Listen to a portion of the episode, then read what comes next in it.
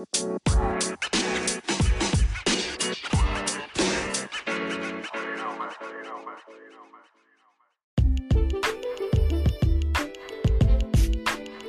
guys, welcome to yet another episode of the Empty Stands podcast. My name is Reward, as usual, and I'm joined today by two guests.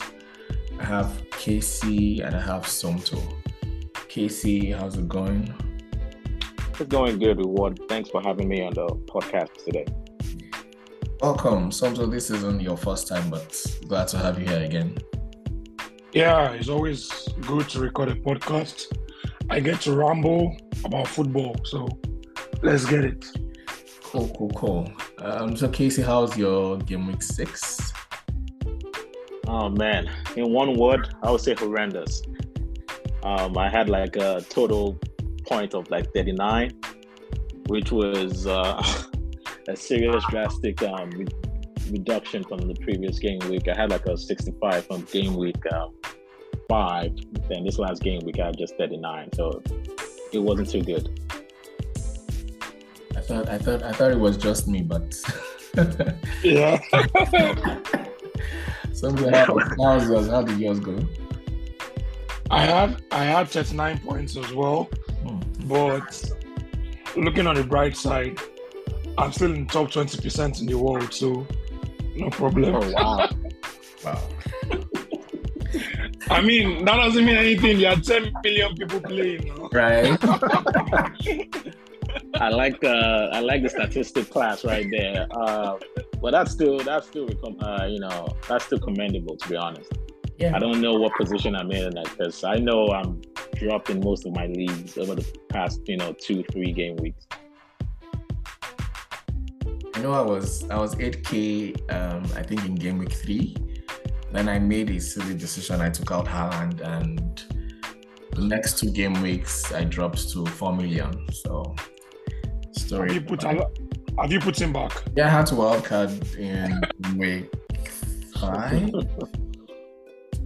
No, I, I think I wildcard, I wildcarded in game week six and I got him back, but he only scored one goal. So, and guess what? I took out Toney for Haaland.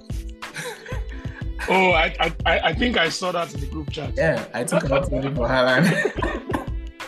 I think um, I think the FPL gods are blessing you no, it's because you know it's when it, when it rains. can't, I can't even figure it out. Um, well, let's move on with the show. Speaking about refs, they've been really shitty this season. What's what's the deal with all these dodgy VAR calls, Casey? Well, in my opinion, I feel like you know again, it's that whole it's that whole thinking of you know VAR is still a tool. You know, it's a great tool that helps the officials to basically reanalyze you know decisions that happen in a you know the twinkle of an eye. But it's still a tool, and you know being used by humans. So there's also that human error that still happens. And I feel that you know, especially for again, even for the Manchester United Arsenal game, and I'm a Manchester United fan. I thought that Odegaard goal was was meant to be legit, but you know the ref saw it and he felt like you know he was fouled uh, in the process. So it's I feel like it's still the same issue of like you know the human error aspect is basically undermining the great advantages of VAR. Do you share same sentiments? Like, is it so hard to ask for consistency from this draft?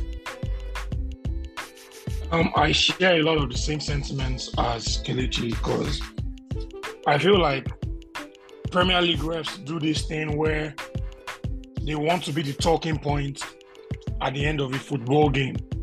And I always tell people that the sign of a good referee is when at the end of the game, people are talking about the actual football and not the refereeing. The referee should try as much as possible to be inconspicuous during the game. He shouldn't try to put himself in the headlines. Like, for example, in the Man United Arsenal game, even though some calls were were 50-50, I don't think any most Arsenal fans that don't have any bias would have a lot to say about the referee because we could see that the game was decided on the pitch. The Odegaard goal whatever you want to say, Man U won by two clear goals. But in the Chelsea um, West Ham game, for example, the the only reason I can understand for the referee and the VAR, whoever it was, to cancel Cornet's goal was because he just wanted to be talking points. Like that's unacceptable.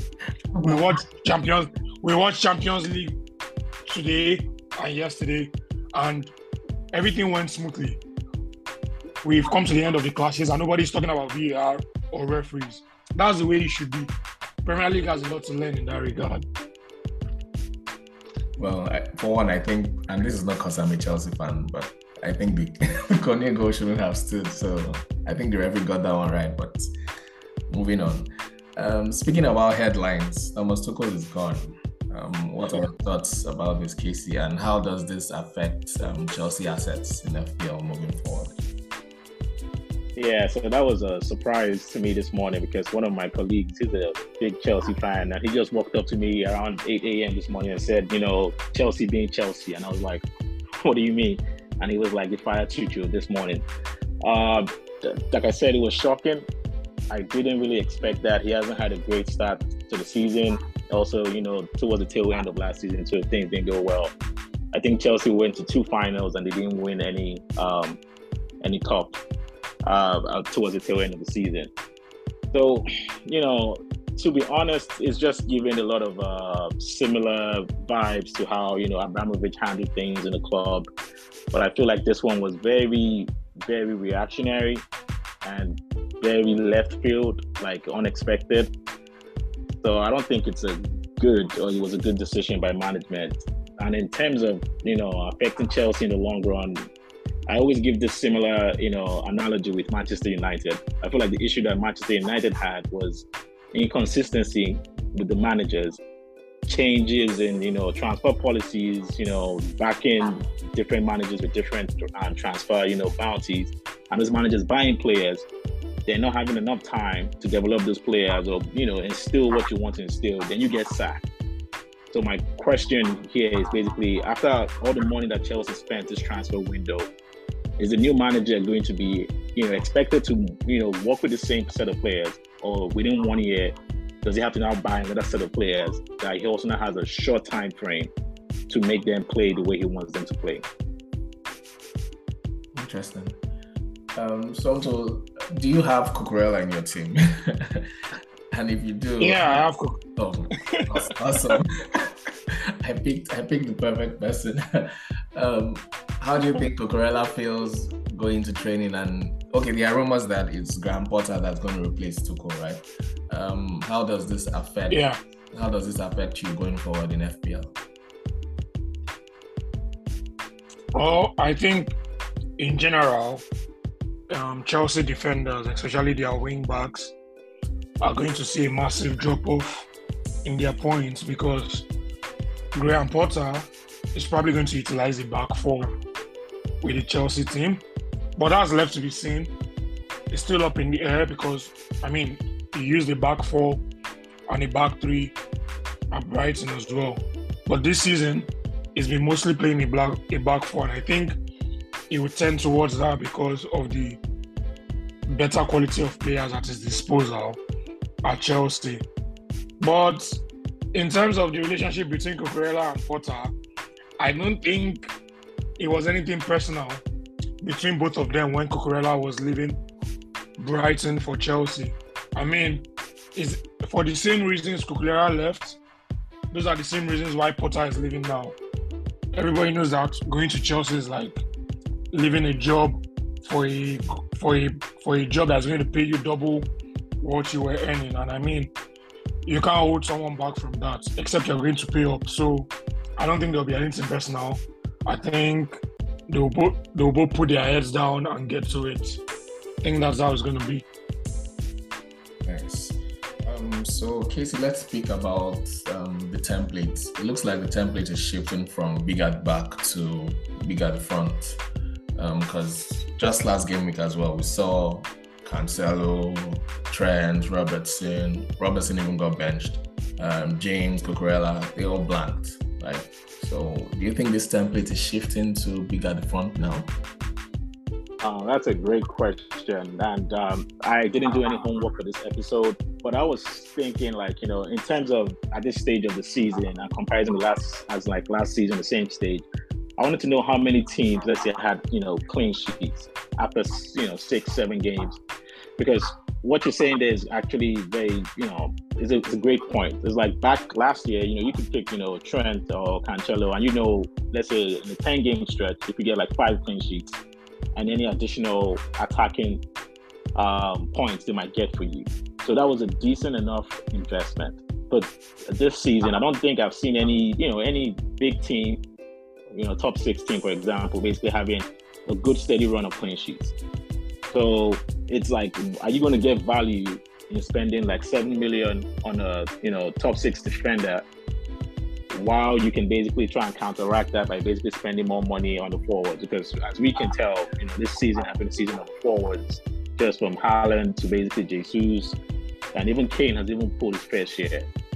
So in terms of the question, I think it's a it's a it's a good trend that we can kind of observe and see maybe after game week ten and see okay let's look at the data and say well last season after ten games you know we had this number of teams having this number of clean clean sheets um, compared to this season, but I am also trying to lean towards just keeping only one top six you know good defender like a Cancelo. Then I'll try and spend more resources up front. Tom, do you share same sentiments? Um, mo- I would say I share majority of it, but I mean, football is changing. We saw seems like Liverpool and Man City go big in the summer window, spending hundreds of millions on strikers. When for the past five to ten years in football, we have been observing false nines leading the line but then again, the cycle has changed again. Just like when Conte came to Chelsea in 2015 with the whole back three, and it was like a new thing. But if you go way back down the line in the 90s and the 80s, the back three was a very, very popular formation for most Italian teams. And the Serie A was like the best league in the world at the time. So I think we're observing a cyclical shift again because and with this cyclical shift also comes changes in fantasy Premier League point trends. So these strikers are there to score goals. So if they are scoring goals, defenders are conceding. So that means only one thing you have to tilt. So I mean, with Trent this season, for example, it has not been value for money at all. Liverpool are keeping clean sheets. Trent isn't doing much offensively. And then um, the Napoli Champions League game Liverpool played today, it was absolutely horrendous. Like, I mean, I'm I'm right I'm right now. I'm in the process of removing all Liverpool players from my fantasy team. That's how bad it is right now. That sounds drastic. Funny thing is, I actually considered that during my wild card. I took out Trent and um, Robertson, so I have just Salah now. But speaking about Salah, I think I made the wrong decision. I really should have taken him out. What, Casey? What do we do with Salah? Because I'm, I'm really not having. Uh, I think that's the 11 million, 11 point something million dollar question. I I have also been I have also been uh, strong headed you know, because everybody knows this. If you played FPL for the last three, four years, you know, you taking out Salah from your team, that's, you know, that's a big risk. You're doing that to your own detriment. But I feel like, I don't know. Uh, after today's defeat, like someone said, like, I feel like Liverpool have to give a response. You know, Klopp will expect a response from his players. Uh, they're playing Wolves on, uh, I think it's on Saturday, and it's at home. So Wolves also a very, you know, defensively well-rounded team.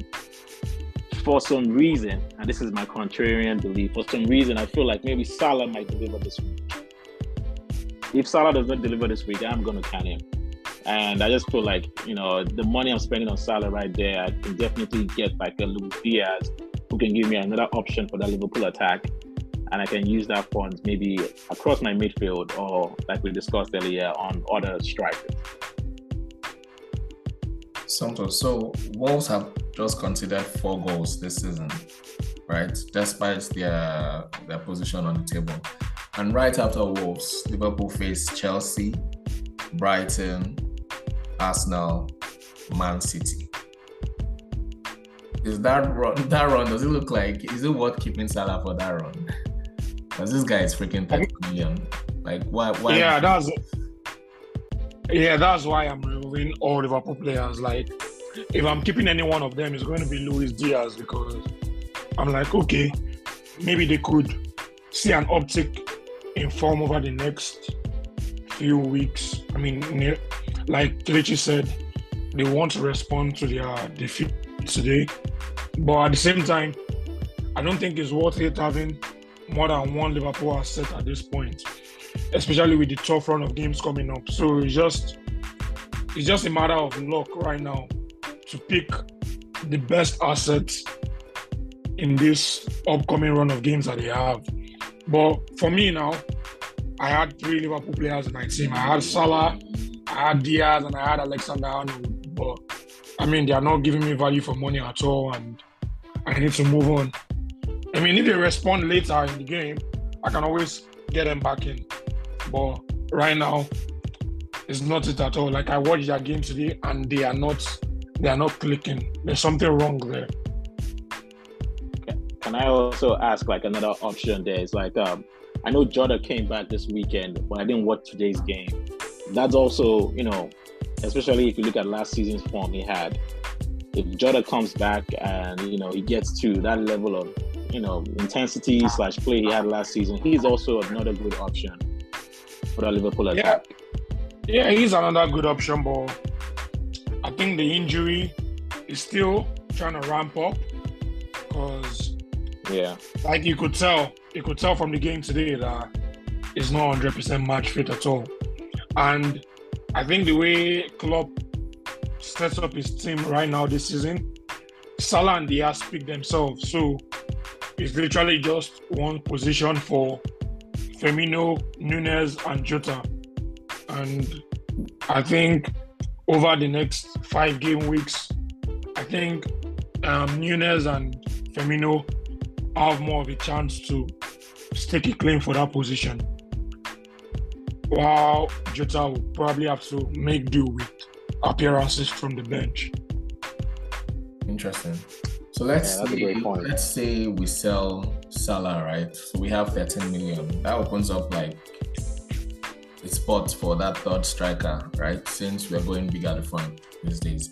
And there has been exactly yeah, three strikers have been really catching the eye of late. There's Mitrovic, Ivan Toney, and Isak of Newcastle. Um, so let's say we were to go for one of them. Who would you go for, Casey? Um, I I think Toney. You know, just because he has had uh, the pedigree, and when I mean pedigree, I just mean like about the last year and just even the season two. He's shown himself to be a decent Premier League striker. Um, a lot of the attacks for Brentford, kind of, you know, he's he's always in the mix. Like he, he's always out and about. He puts himself in those, you know, positions to get those chances. So I would say him just because of those two factors. Like you know, Brentford is still, um, you know, very revolved. The attacking is revolving around him, and because of his pedigree, a close second would be Mitrovic, obviously. But I just, I always have that fear of Mitrovic. Just you know, that X factor. There's always some level of unpredictability that will come in with him. And sometimes he dips in form, and sometimes you know his head just touches and he does some crazy stuff on the pitch. So, in terms of a more um, conservative, easy pick, I'll go with Toney. So, so I went with Mitrovic because I think the guy is just on fire and he can he scores against everybody. Um, so, who would you go with? Something? Uh, out of that three, I'll actually go with Isak because Newcastle's next slate of games, I expect them to like explode. This is because of two things. We know Eddie Howe favors an attacking style of play, and these first few games they've had were just him trying to fine tune some things in his team, in my own opinion.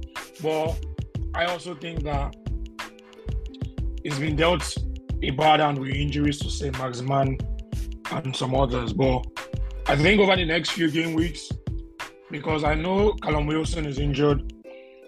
I don't know when he's going to be back, but if he's injured for the most part, I think Isak has a chance to actually explode because the next few games are against Bournemouth, which I feel is one of the two worst teams in the league right now. And then there's also a game against Fulham. I just see a lot of goals in their games over the next few weeks. So I'll go for Isak. And actually, following Isak, I'll go for Mitrovic before Toney because I've observed something with Toney. He's always, he plays well all the time. Like he's the talisman of that Brentford team. But him playing well doesn't necessarily translate to fantasy points because he will have a really good game, but it won't translate because he didn't score, he didn't assist. If you actually watch, yeah, yeah, yeah, exactly. So he has this. He gives me Harry Kane. gives me Harry Kane vibes. yeah, yeah, and and he's playing in a worse team. So where Harry Kane might still nick a goal, Toney won't nick a goal because of the quality of players he's playing alongside. But for me, he tends to fall into that hole of, oh, let me just make sure all my teammates are involved. He puts his personal aspirations to the side. So that's what I observed of him last season. And he will just come one game and explode. He'll score three goals or four goals or whatever. But that's just the way he is. So based on all this, I'll go for Isak right now because I know a lot of people will be favoring him. And it's going to prove to be a differential over the next few weeks. Interesting. Speaking about players exploding, Marcus Rashford, he stole the show in game week six. He recorded his best FPL return yet, an 18 point haul, um, surpassing his previous high of 16 points back then in 2015 2016 season. In his debut against Arsenal. um, do you think he's the. He likes Arsenal. Obviously. Do you think he's a standout United going forward, Casey?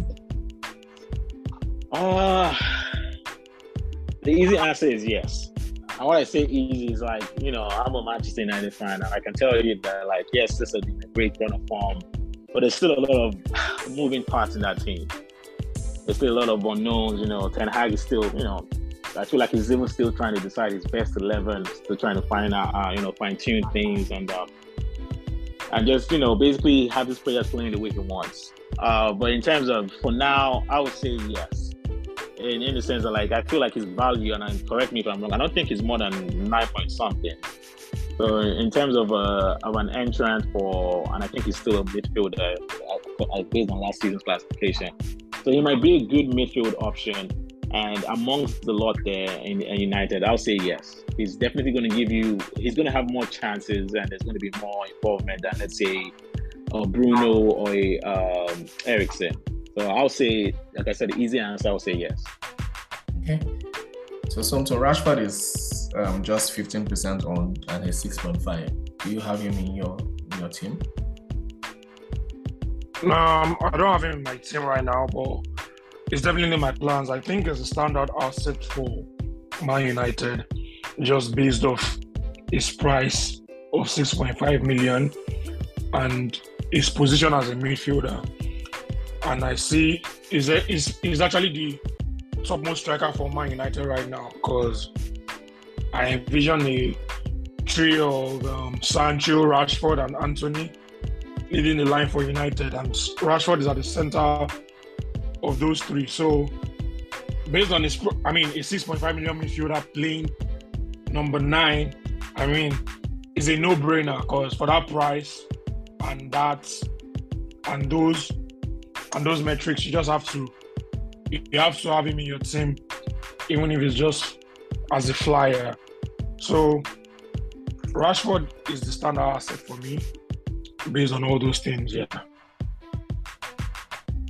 Um, so let's talk about Haaland, Casey. Um, I know last season and just before before the Nations Cup, right? Everybody had Salah as perma captain. It was you could just cruise through FPL and keep Salah as your captain. Is Haaland getting to that that level where we could just leave the captaincy band on him throughout the rest of the season?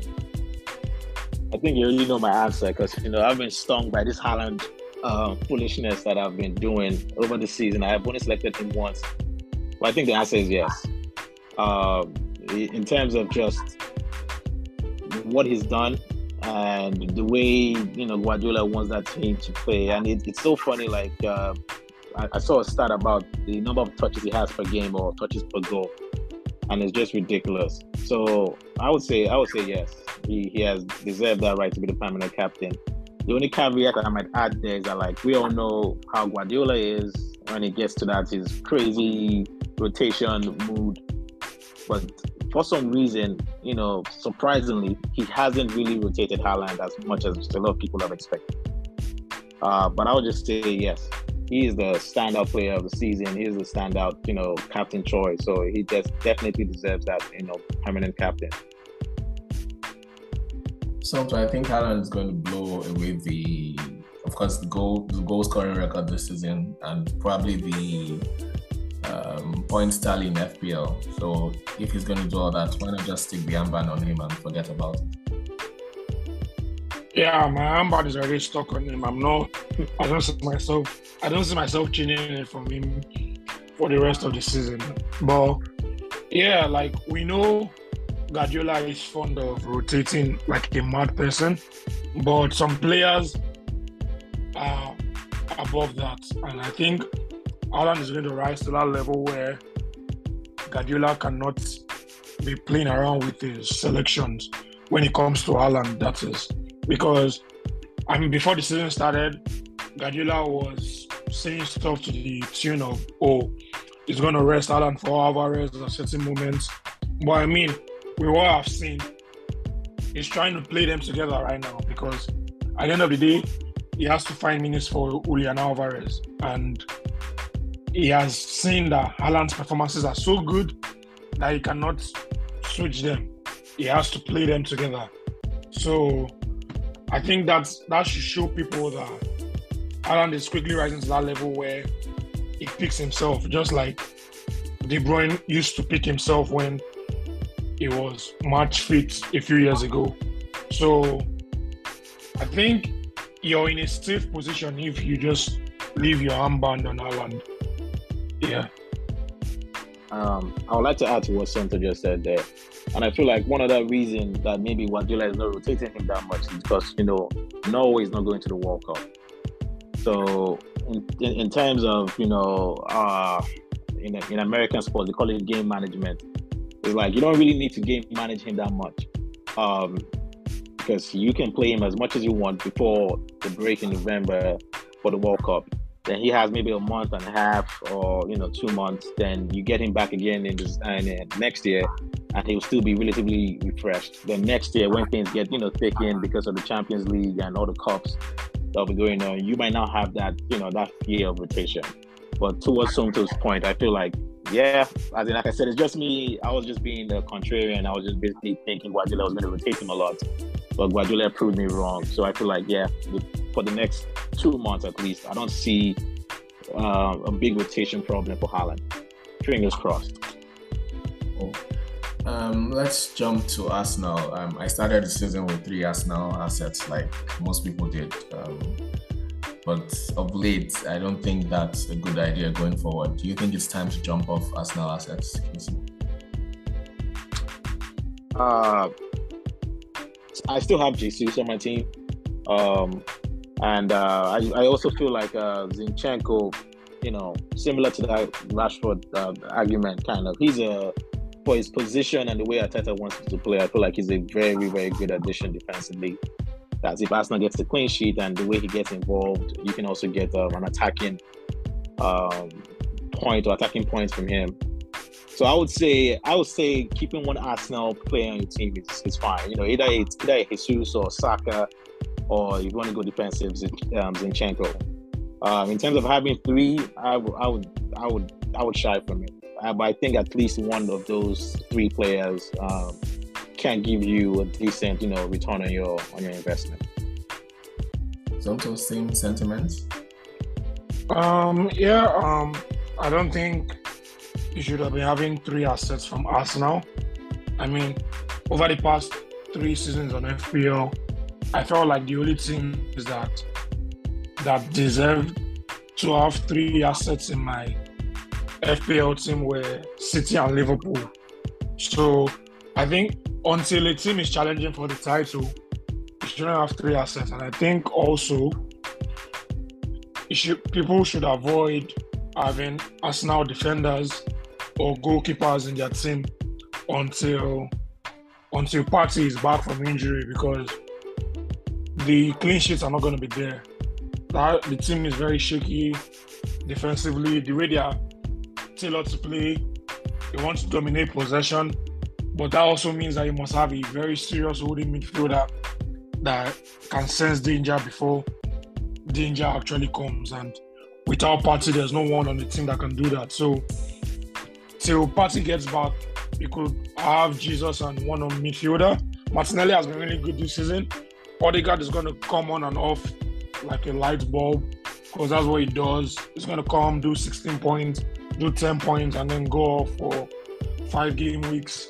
But I think Martinelli is showing some consistency this season. So if you want to be on the safer side, just have two Arsenal assets and preferably midfielders and attack and forwards. No defenders until Partey is back. Yeah. Interesting. Um, so now we're at my favorite part of the show, captaincy. So just give me a name. Casey, who are you captaining this game week? Haaland. Somto. I'm captaining Haaland as well. Let's make that a triple show. I do Haaland as well. that was so easy. yeah, let's not waste time, like because we already know. Right, there's no, I don't see any competition anywhere else, so just Haaland. All right, and with that, we've come to the end of the show today. Thanks to our guests, Casey and Somto. You guys were amazing. Um, let's do this again sometime. For our listeners, do like, subscribe, listen to our show, to our content on any platform you choose. Um, we are at the Empty Stands on Twitter. Send your questions, your comments, and let's have banter. Here's wishing you all green arrows in game week seven. Cheers, guys. Cheers. Cheers, all.